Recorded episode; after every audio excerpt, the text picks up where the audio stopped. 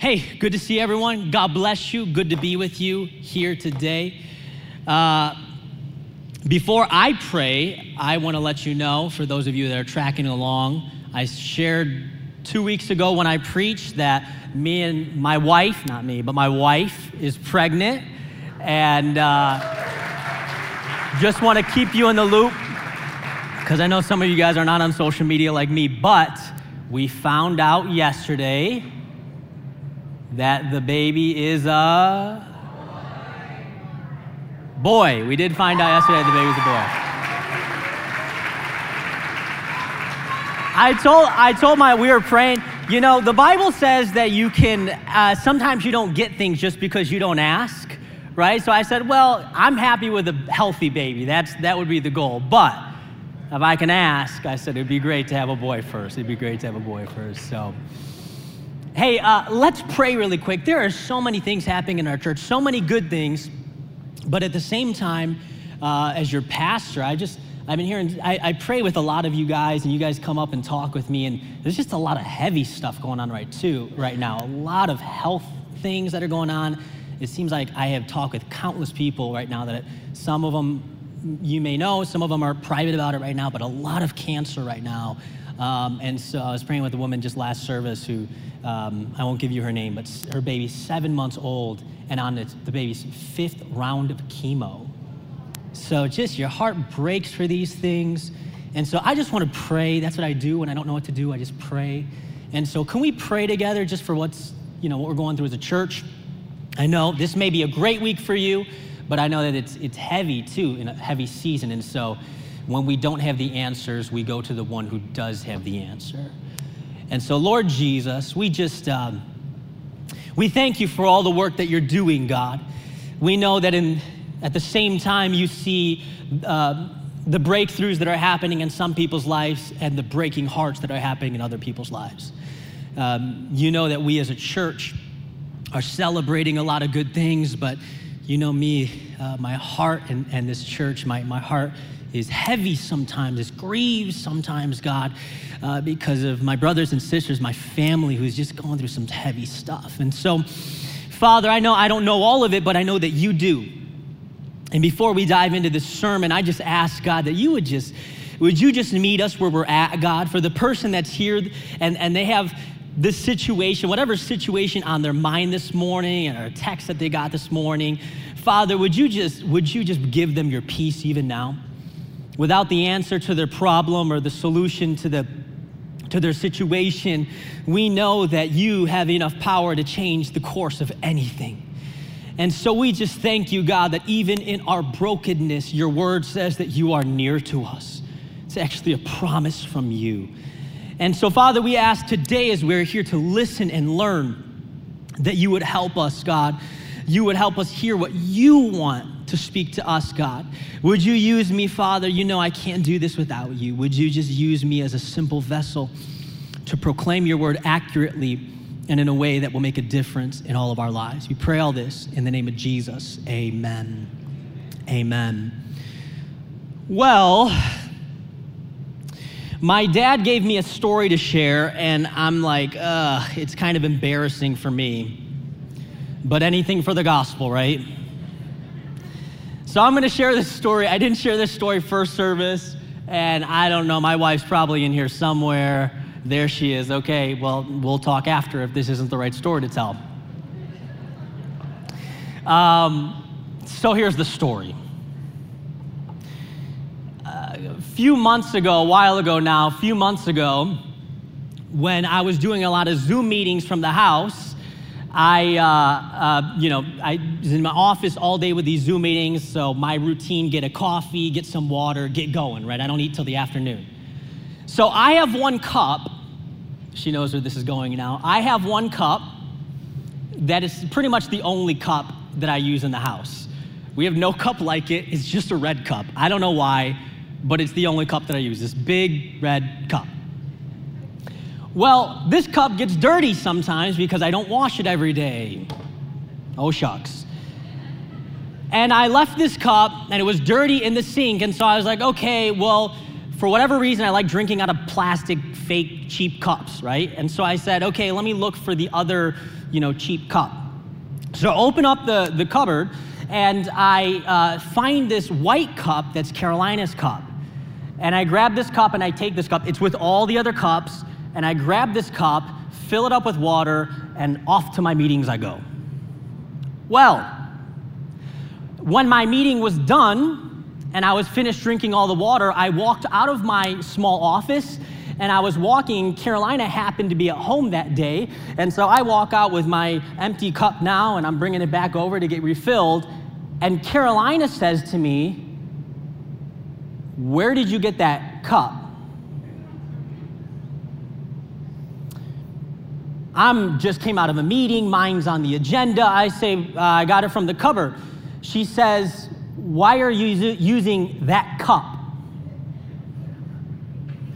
I said, My cup was dirty. My favorite red cup was dirty. And so I just found another cup that was similar to it. She says, Well, yeah, but that's my bridal cup. It has bridal on there.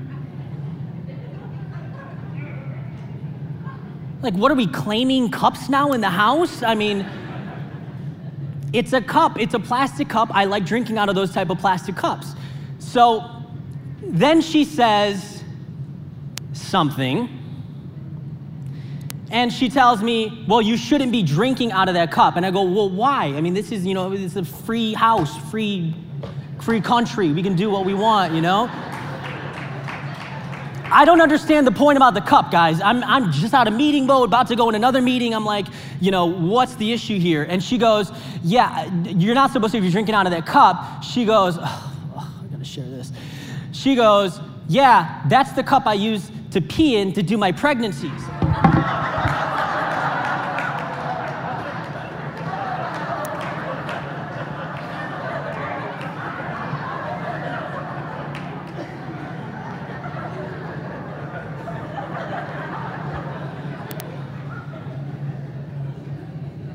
That's the cup I use to pee in to do my pregnancies. We had a long discussion afterwards about putting certain cups not with all the other cups that we use. We've had this debate with a couple couples. She's still pretty convinced that she did nothing wrong, but.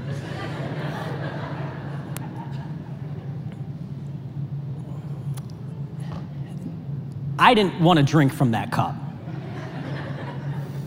That cup is gross, it's dirty. I just wanted some pure water. I didn't taste anything, but I wanted a clean cup. There's a point in all this. I wanted a clean cup to be able to use, not a dirty cup. I could have chose a different cup, but that's the cup that I chose, thinking that it was clean. Today, we're diving into a passage where God is going to talk about his household. And he's going to talk about the different utensils in his household, the different cups and plates in his household. And God has a truth that's buried in this that falls right in alignment with what we do as humans. We don't like to use dirty utensils. Nobody wants to eat out of a dirty plate when you go to a neighbor's house. We want clean plates and clean cups. And when something's dirty, we choose actually not to use it, and instead we use something that's clean. This is a biblical and spiritual principle that God wants us all to understand. God wants to use all of us in a very powerful way. He wants to make a difference through your life. He just doesn't want to wash us and cleanse us of our sins. No, He actually wants you to be in the middle of His mission, making a difference in people's lives, sowing seeds of goodness, being a generous person. God wants to use us right in the middle of everything He's doing to reach the world. Yeah, it is a good thing. The challenge and the problem is just like we don't like to use dirty utensils to serve other people, God doesn't either. God doesn't want to use something that's dirty to serve people. God wants to make sure that if He's using a utensil, which is really the image of, it's the picture of us, we are God's utensils in His household. God wants to use us because He wants us to be clean. Just like you wouldn't want to serve a guest that came to your house to have some, a meal, you wouldn't serve them on a dirty plate. If you had the option between using a dirty plate to clean somebody and a clean one, it's an easy decision. You choose the clean one. And in God's kingdom, in God's household, He has a lot of different plates. He has all of us to choose from. And God, knowing the thoughts, not just the outside, but the inner motives and things that are going inside of our life, God chooses to use us based on how cleanly we are living our lives. And I know that everyone in here, as a follower of Jesus, that you're saying, I'm committed to Him. If you're a follower, you're saying, hey, I know that you don't want to be on the sidelines. You want your life to matter for Jesus. You want to be right in the middle of the will of God. You want to be used powerfully, like the stories we read about in the Bible.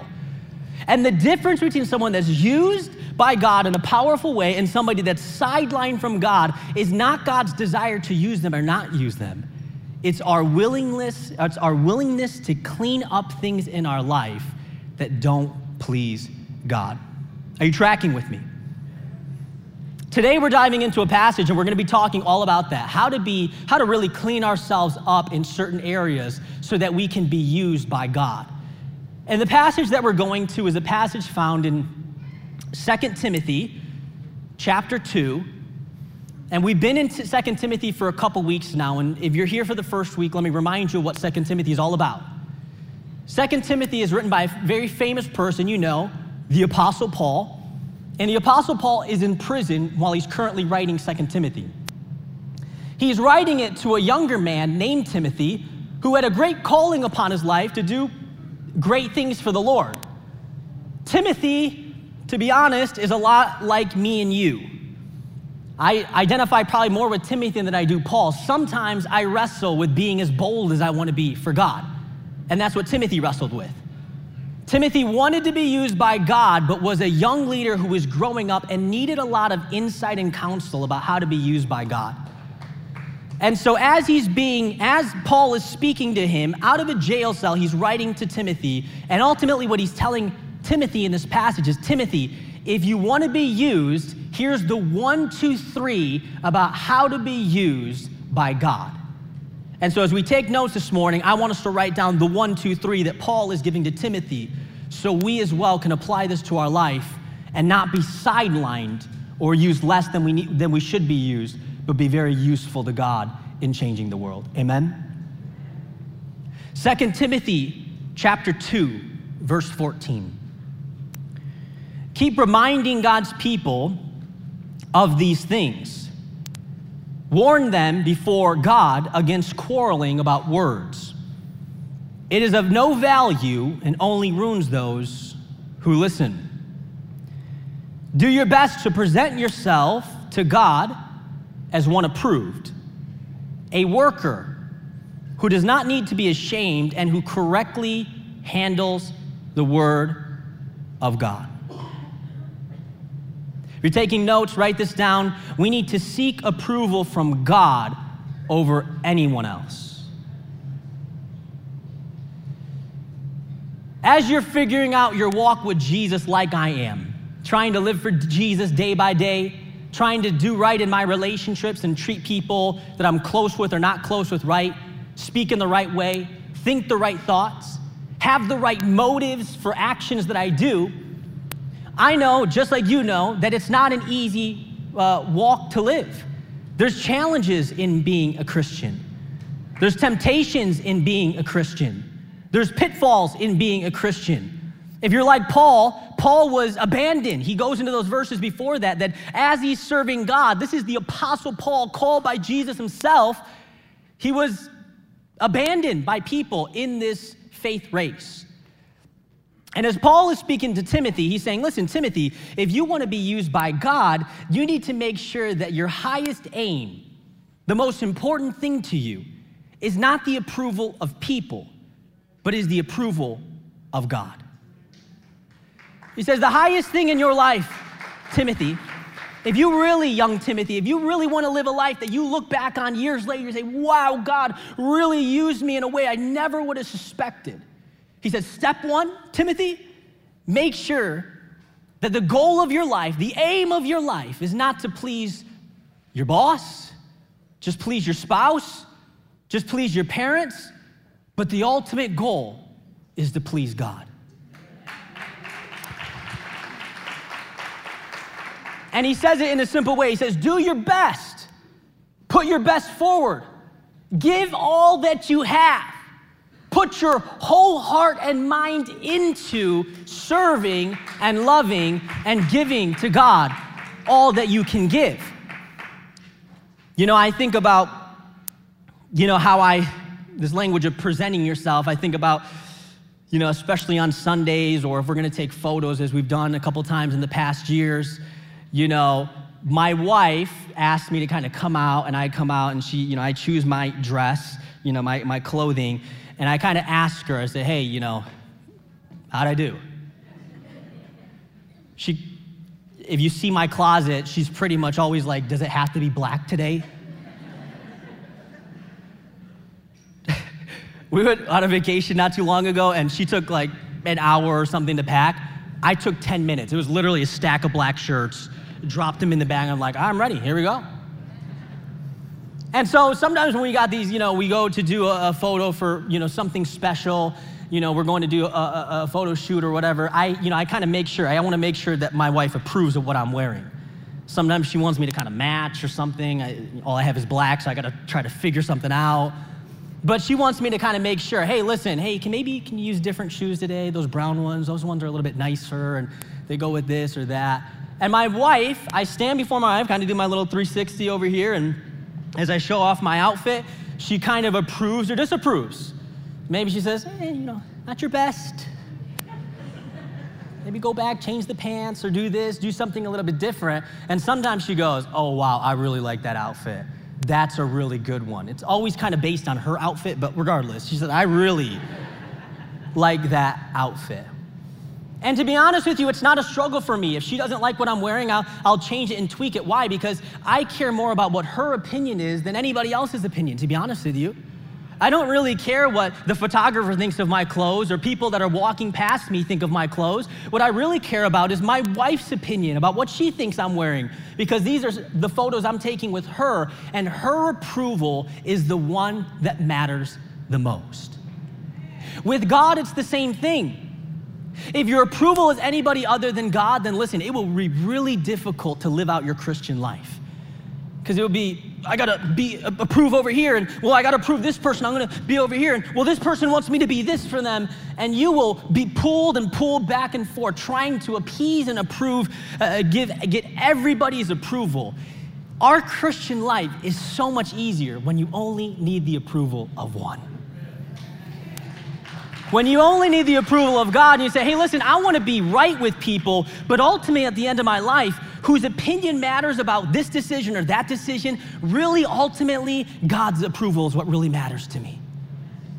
And that at the end of our life, the words that we want to hear as Christians when we stand before God and our whole life is laid before Him is, well done, good and faithful servant.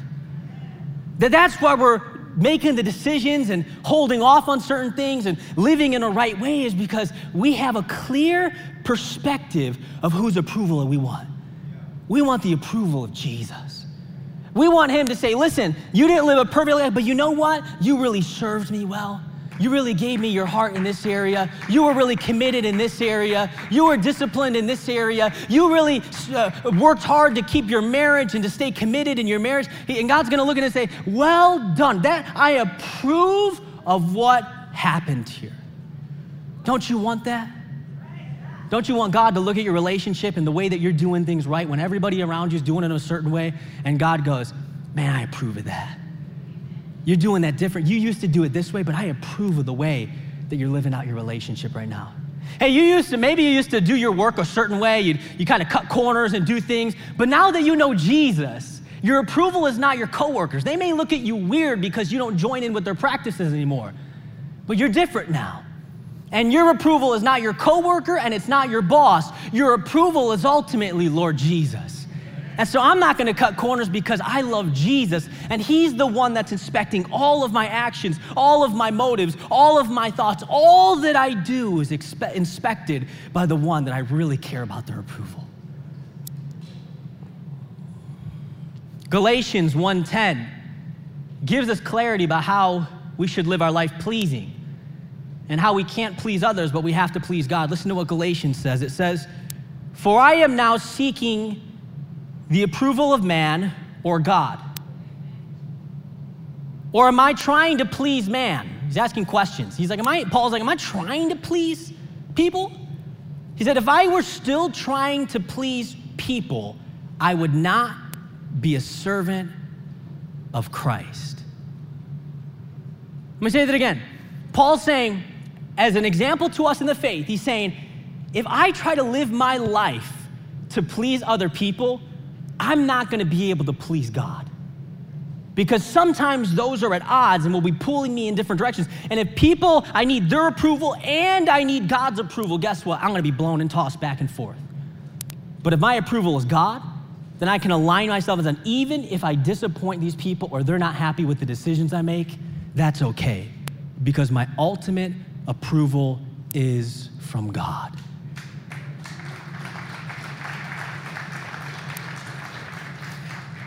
And this approval is not just in the actions that you do, it's not just in the words that you say. God is saying, hey, I'm looking over your life, and I wanna make sure and I wanna approve the way that you're living their life. But it's actually something very specific as well. God's looking over the general, you know, inspecting our general life as we live for Him and we serve Him. But He's also inspecting something very specific. Listen to what the scripture says, what He's inspecting. It says, Do your best to present yourself to God as one approved, got it? A worker who does not need to be ashamed, okay, when you do things right, you don't have to be ashamed, got it? And here's the place, and who correctly handles the word of truth. Let me explain that to you. My wife and I, we go to this, there's the Amazon store in Oak Lawn, and we get our packages at the locker. We don't shop there, but we get our packages there. And as we went, I went this a week ago or something, and I picked up three different packages one package for her, two for me. And she was, I brought them, we brought them back to the house, and she's watching a program. They're sitting on the table, and I thought, okay, time for me to cut these things open. So I get the scissors out, and I start uh, cutting, and I cut the top of it, and the first thing I pull out is my hat. I didn't like it, so I'm gonna return it, but cut, cut, cut. The second thing I pull out is this belt that I wanted. And so I cut, cut, cut, real straight. You know, you gotta make sure you don't, I don't wanna cut anything. And I pull the belt out. I'm like, great, I like this, I'm gonna keep this. She's watching her program. The third thing is her thing, and it's actually a pair of pants, uh, maternity pants. I don't know what those are, but maternity pants. And so I started to lose a little bit of focus as I was cutting. And so I got the package and I go snip, snip, snip, and then I went down a little bit. You know, we just kind of letting the Lord lead you. No, I'm just kidding. You kidding. You know when you're just kind of like doing things, you're not really thinking about them, going snip, snip, and I went down and I snipped, and I was like, I, well, it wasn't too far down. I thought, no issue, no problem. I opened the package, pulled the thing out, I'm like, no, it's okay. And then I realized there is three holes. The fabric had layered over, and I cut, and it was three like triangles in a place that you wouldn't want the triangles to be at. And I showed my wife, I'm like, uh, babe, like I totally ruined your thing. And I thought she was gonna get upset or something. She was like, oh, no, no issue, no worry. I caused damage when I didn't cut something straight. Paul's language that he uses here is exactly talking about that. He, the language here when in, in using or dividing scripture or correctly breaking down the scripture, his language here, that language means to cut straight. It's like the Amazon package. It's your duty when you come to the Word of God to cut straight. In other words, to understand what God has to say through His text, not simply what you think it has to say or what other people tell you it has to say, but what God has to say through his text. It's like a craftsman cutting a straight line or a farmer plowing straight ahead. It is our responsibility to make sure that when we come to the word of God that we know as much to the ability that we can what God is trying to communicate to us, what is his original intent, not as not simply what do we think it has to say. The problem with, with just trying to figure out ourselves what we think without studying it and being diligent is we can lead ourselves astray or we could lead other people astray.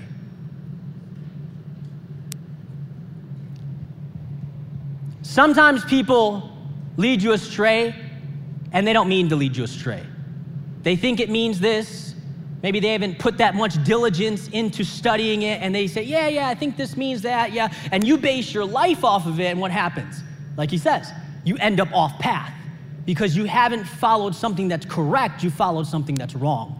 Sometimes, church, let me just kind of tell you that there's people out there who want to manipulate you, who want to take advantage of you, who want to try to twist and bend scripture to lead you to an end that doesn't benefit you, but benefits them, is what scripture says. And sometimes people will take one verse out of context, connect it and just bring it and say, yeah, this is what God wants you to do. This is what, and if, here's the key thing if you don't know enough scripture, if you're not in that Bible daily, if you're not listening to the word or putting on Moody Radio or reading your daily devotional, if you're not getting into the word and being a student of the word, then when somebody brings something to you that sounds good but isn't right, it's really easy to get tripped up into that. And when you take something that you think is right and apply it to your life, it can lead you astray. And that's exactly what Paul's talking to Timothy about. He's saying, Timothy, as a young pastor, make sure that you study the word right so that when you teach people, they apply it to their life and it doesn't end them up somewhere that's going to be damaging, or the verse earlier, that will ruin them. And I say the same to us. You say, Well, I'm not a pastor. That's okay. You still need to be diligent students of the word so that you can disciple other people, so that you can lead your family, so that you can lead your children so that you can lead someone that comes to you and say, Hey, I don't know what the Bible has to say about this. And you can say, Hey, I don't have all the answers, but I've done my due diligence in studying, or I can study that because I don't want to lead anybody astray.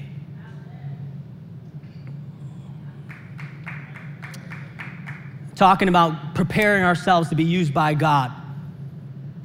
Number two, be selective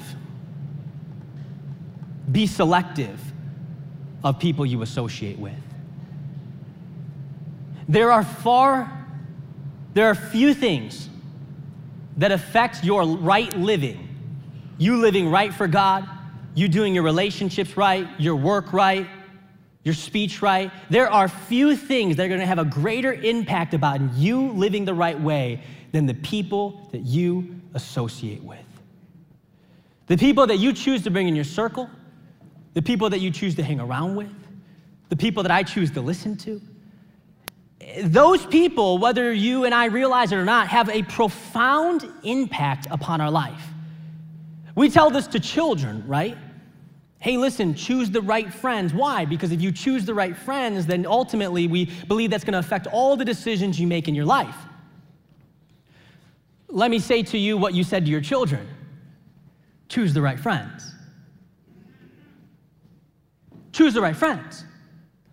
Everybody has that one friend that you've had, whether you still had it or you've had them in the past, that you just feel like, man, this is a person every time I'm around them, it just seems like drama seems to circle them. There are some people that that they're just living. Listen, when you live apart from God, you start train wrecking your life.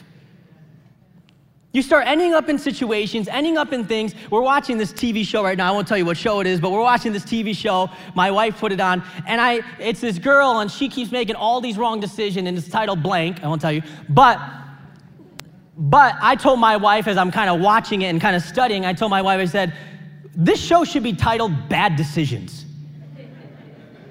I mean, this person has so many opportunities and chances to fix their relationship, to move out, to get out of an abusive relationship, to this, and they seem to continue to make the wrong decisions. Even when they're provided with great options, they decide to go back to the old ways that they've been living and repeat old cycles.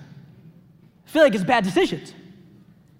And the people that you are around will either, either help influence you to make right decisions or will influence you to make wrong decisions. Paul says here, he's saying, listen, in a large house, that's the church, there are articles not only of gold and silver, but of wood and clay. So he's given a picture of different utensils. Some are gold, some are clay. Some are for special purposes and some for common use. Those who cleanse themselves from the latter will be instruments for special purpose, made holy, useful to the master, and prepared to do any good work. Paul says, listen, some people are used for these purposes, some people are used for these, just like in a household. But not everybody is used to the same degree. The way that God chooses who He's going to use is based on the right living or cleanliness of living that you and I, as Christians, choose to embrace. When I have friends over, Carolina's job is to cook some really good food. Her salmon is my favorite. If I had one meal left, Carolina, you hear me? What one meal left it'd be your salmon. She's got that covered. What I do, I get the plates, I get the cups, I get the forks and the knives, and I put everything on the table. I'm a little bit OCD. And so if I see a plate, and especially when we're using the dishwasher, if I see a plate that has just a little bit of gross nastiness on there, even like a water stain, I'm like this. Like looking in the light, like, Carolina, do you see this? That we can't use that, right? This is this looks dirty. If it's just a little bit, sometimes I'll take it to the sink, wash it off, and get back to it and use that plate. If it's a big mess, then I just choose to put that plate aside because it's not clean enough, and I choose another plate to use. In God's household, He has all of us at His disposal, but God chooses to use some of us over others more so because He looks at the way that we're living our life. How's your speech? How's your motive? How's your relationships? How are you conducting yourself? And when God looks at our life, He sees us more clearly, plainly, and more naked than anybody else around us sees us. He really knows us. I mean, the Bible says He knows the hair count on our head. So you don't believe He knows the thoughts you thought last night? And He's constantly inspecting and looking at your life. This doesn't have to do with salvation, by the way. This is not about you're saved or you're not saved. This is you're used or you're not used. This is not about salvation, this is about service to King Jesus.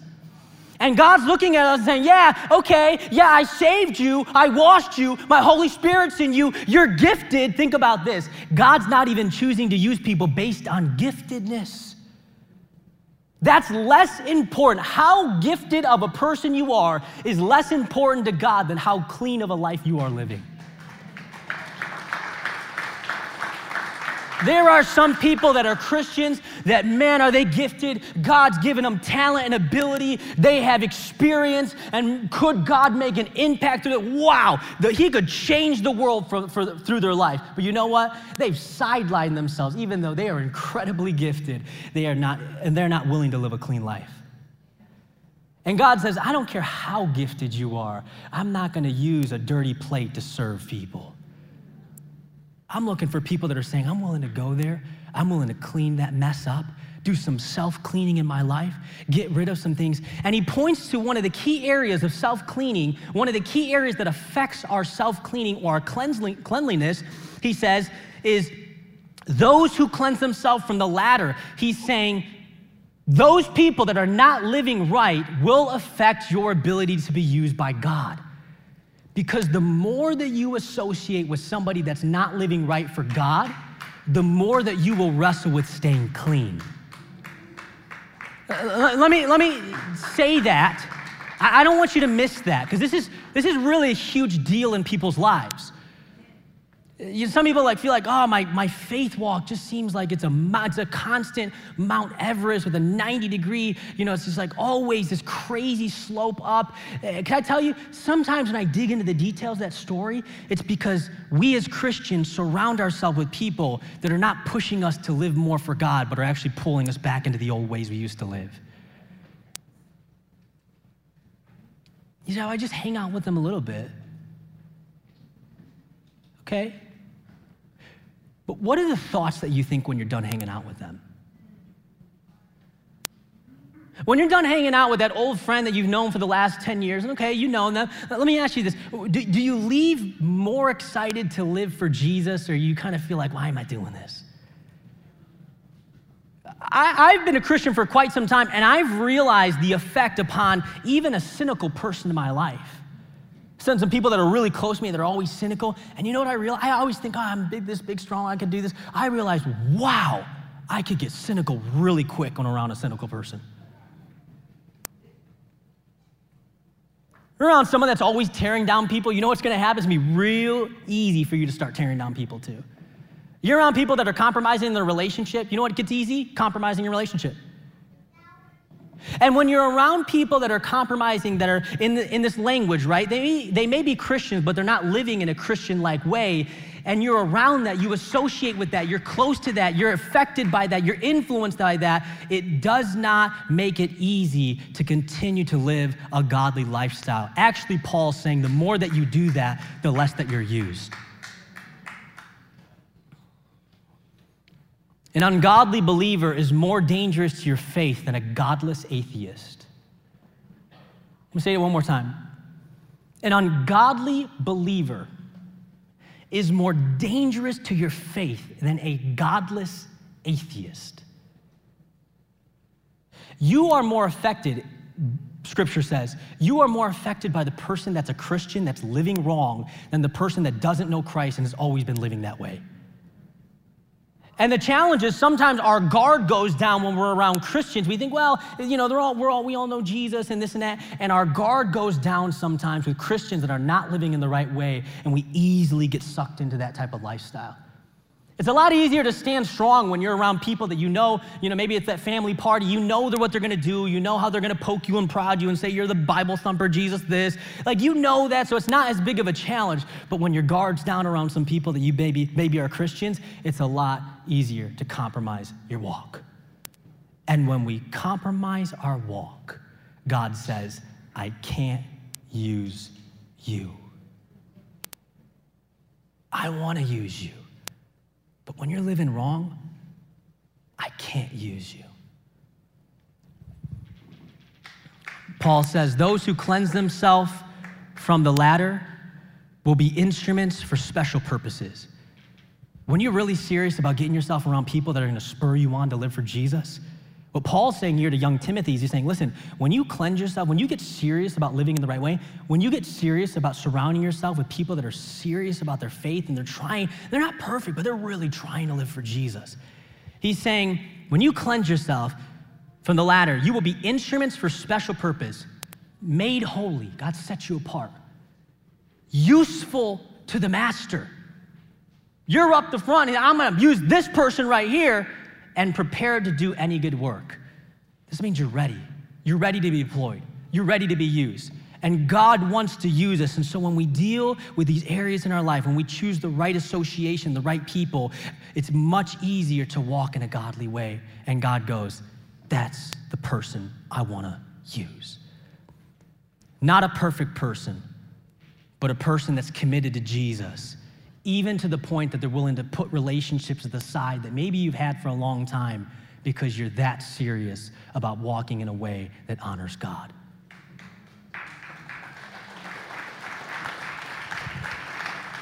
And last but not least, we're preparing ourselves, Paul says to Timothy the idea of set aside anything that holds you back.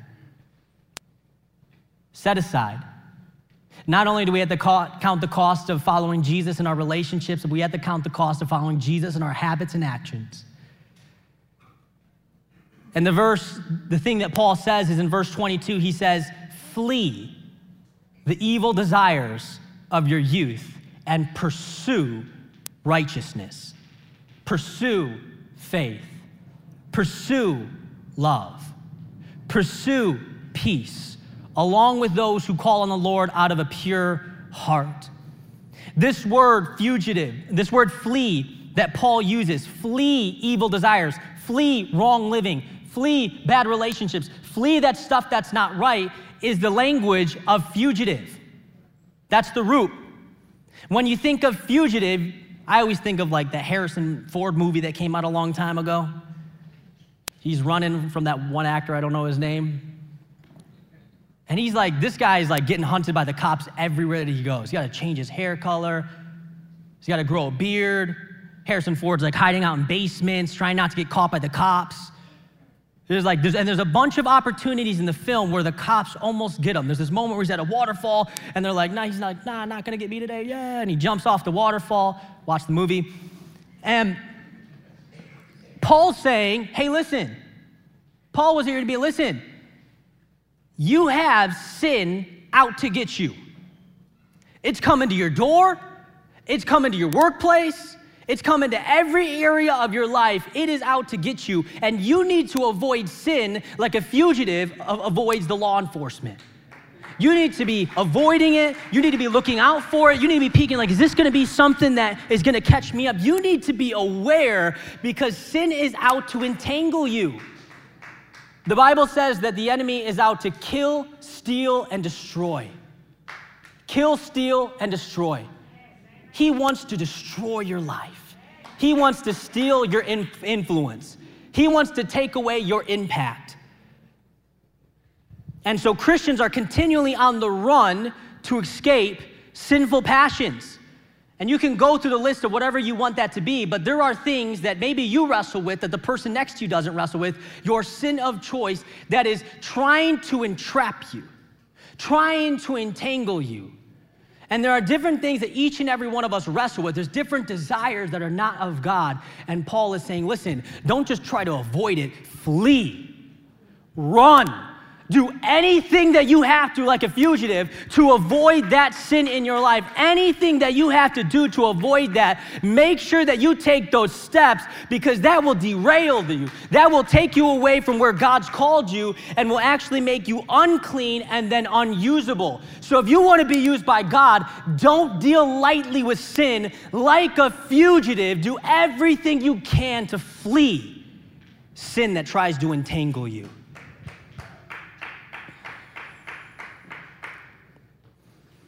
Like the passion.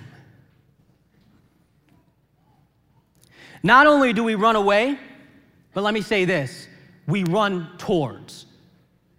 Paul says, hey, don't just flee evil desires, but pursue.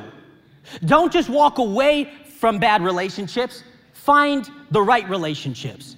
Don't just walk away from doubting, but pursue uh, faith.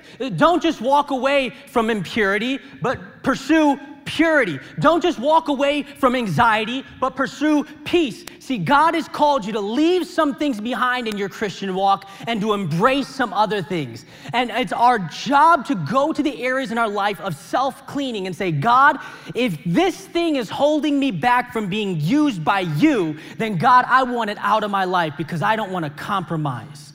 I don't want to hold, use anything that's going to hold me back from being used by you.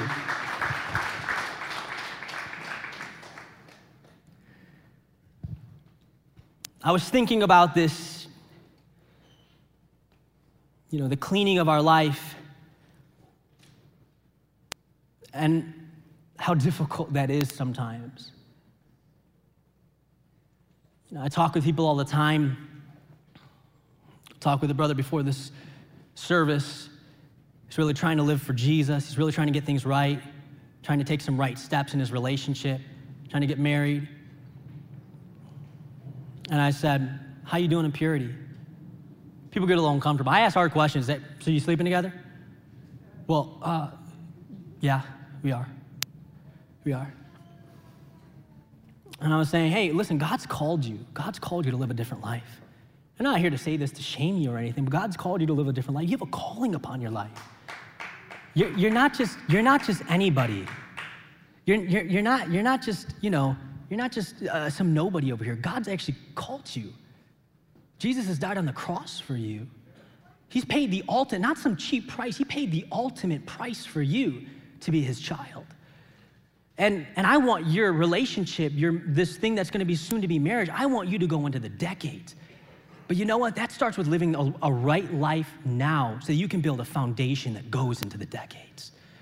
I want you to, I want you to walk in a pure way, not because I want to control you, because I want you to submit yourself to God who's called you and washed you and cleansed you. I want you to be used in a greater way than I can ever be used. I want God to say, that's the person I want to use because the way they're submitting themselves and following me and walking a clean life, even as hard as it is, they're pursuing. When they fall, they repent, they turn back. I want God to say, that's one right there. Them, that person right there is who I want. You're gifted and talented and doing all this, but you sidelined yourself because you won't leave things behind. And God's saying to some of us, it's time to leave those things behind. I think of this picture of washing dishes, right? This, this image of, you know, we're like the dishes in God's household, and sometimes we get dirty. And I'll tell you, is my new chore in the house is washing dishes. I actually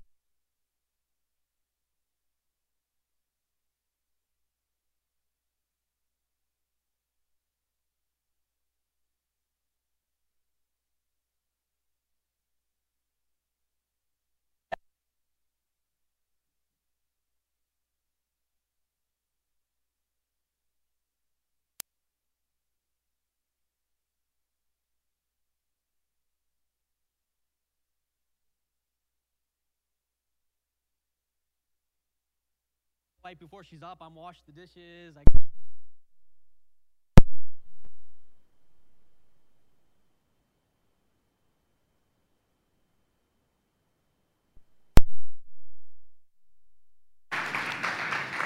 Specifically, what I've learned with washing dishes is the longer that you leave a dish unwashed in the sink, the harder it gets to clean the dish. Sometimes when I leave my shake in my cup, oh my goodness, man, that thing is impossible to clean. You gotta use the green sign. You're like putting all your energy into cleaning this thing out. You're like, oh, I'm gonna win this battle. And you know what, in our life, some dishes, water, done. When you leave things undealt with in your life, say, I'll get to it later. I'll deal with that bitterness. I'll deal with that resentment down the road. It's like that dish that sits in the sink and it becomes that much harder to clean out of your heart. It gets that much harder to get rid of that issue. But let me tell you this here's the encouraging thing, because I know each and every one of us, and I'm the first in line, we all have some things in our life that there's some dishes that we, we, we've left them in the sink for a little bit. And we got to get into that. And it's tough. And sometimes you're halfway, you're like, this isn't, I'm going to throw this dish away. But you know what? Here's, Here's the encouraging thing.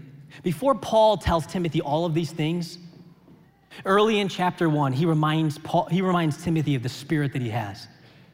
He says, Timothy, I've given you a spirit of power and there's times where you're washing and you're saying, This unforgiveness that I've had here, uh, this thing I don't want to get into, I don't know if I can get through all this, I don't know if I can mess through all this. And you know what God's saying? Listen, you're not just doing it in your own power. I'm giving you the power of my Holy Spirit to clean these dishes, to wash these cups, to work through all those areas in your heart, maybe that you've left untouched for a long time.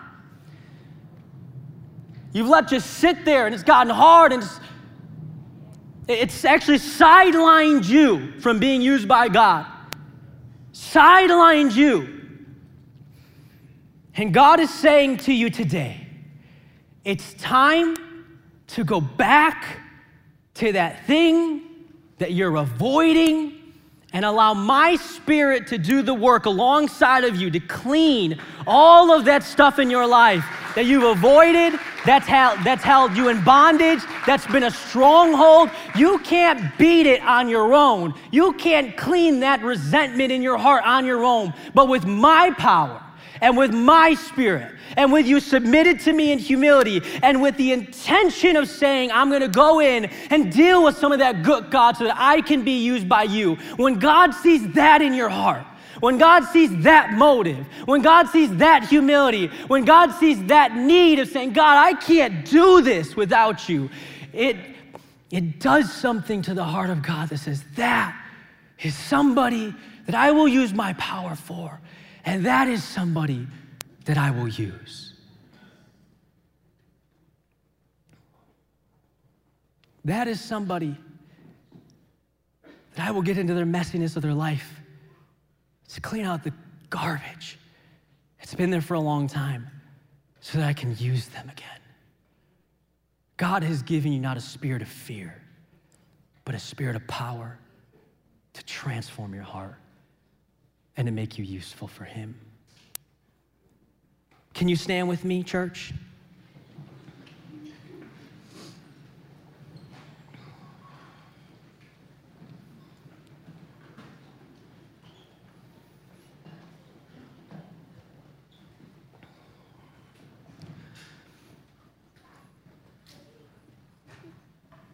Anytime that I study a passage of scripture, I'm always asking myself this question God, I know that you're preparing me to speak to the church,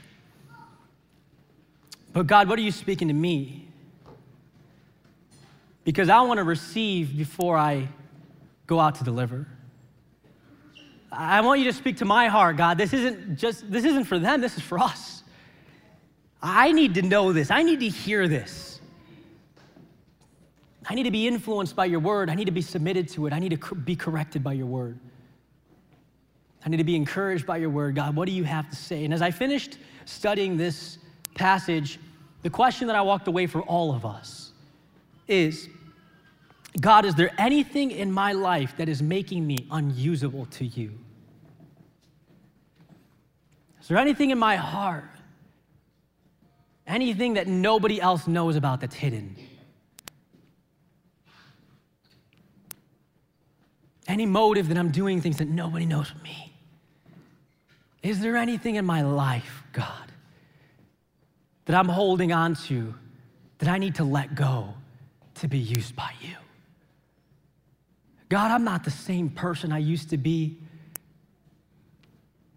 I'm not lost. I'm, I'm a follower of you. And you've called me to be holy like you're holy. And God, if there's anything in my heart or my life that is making me unclean and therefore unusable, God, would you show it to me? Would you give me the power to get in there alongside your Holy Spirit and leave those old things behind? Do some self cleaning. And as you inspect your life, as you look through your habits and your deeds and your actions and your words, there's not one person, including myself, that stands perfect in all that we do, not even close to it. Oh man, when I blow it, I cling to Jesus and Jesus, help me leave these things behind. Help me leave these thoughts behind. Help me leave these actions behind. I don't want to do that, God. Help me, empower me, cleanse my, humble me, God, if you need to because I'm a follower of Jesus. And you are too.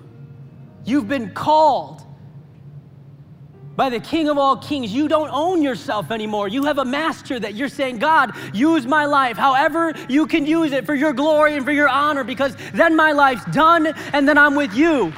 So use me.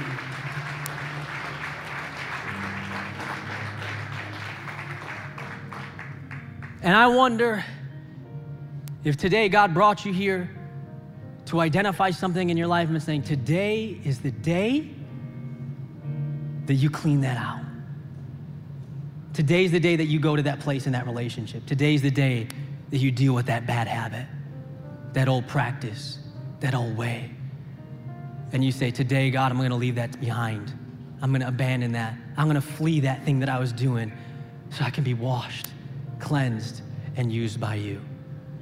And so as we sing, if you know, not some hunch, not some, but if you know, you feel in your spirit that God is saying to you individually, not the person next to you, but you, like this is something that I'm giving for you. Like that word this morning was for you. For you. course correct your life and say, God, I'm doing it today. I'm dealing with that issue. If you know today that God's saying there is something I'm identifying to you that's making you unusable, and you're saying, God, I hear you and I'm ready to deal with it. Then, as we sing this song, I'm gonna invite you forward, not to deal with it later, not in the car, not when you're home, not tonight, but right now. And come before God in humility, not caring who sees you, and just saying, God, I'm going to deal with that. I heard you, I see what it is now, and I wanna be used. And we're gonna sing. If that's you, I'm gonna invite you to step out of your seat and just come forward. Just humble yourself and come forward and say, God, just have that conversation with God. Just say, God, I know what that thing is. I know what that thing is.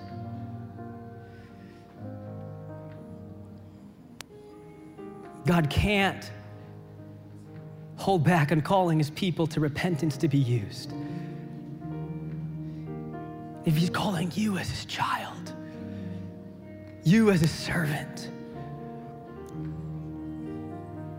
and you feel his tug, then respond to him and say, God, I hear you.